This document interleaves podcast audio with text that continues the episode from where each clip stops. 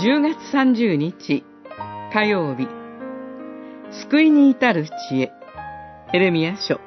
9章10章知恵ある人はこれを悟れ。主の口が語られることを告げよ。何故、この地は滅びたのか。焼き払われて荒れ野となり、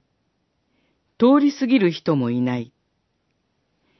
九章十一節エレミアの予言から裁きの言葉を毎朝聞き続けるのは苦行にも感じられます。世の中には人の過失を責める暴力的な言葉が至るところにある一方で、メディアでは正しい批判さえ避けて何事も丸く収めようとする傾向があります。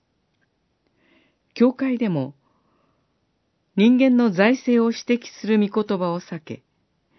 愛と希望だけを優しく語りかける説教が好まれます。しかし、神の言葉は人間の好みに合わせて語られてはいません。聖書は真実を語ります。イスラエルの歴史に刻まれた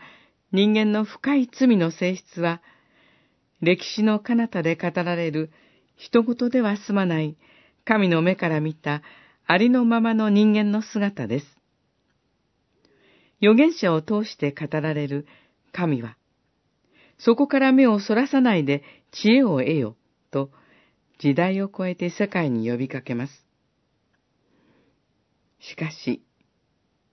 その罪の真実を認めたところで、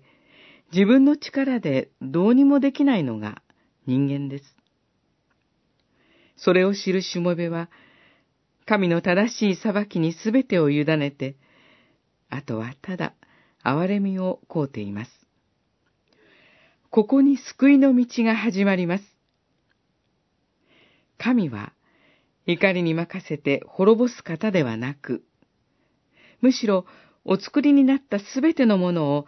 愛ゆえにあがなう道を備えてくださいます。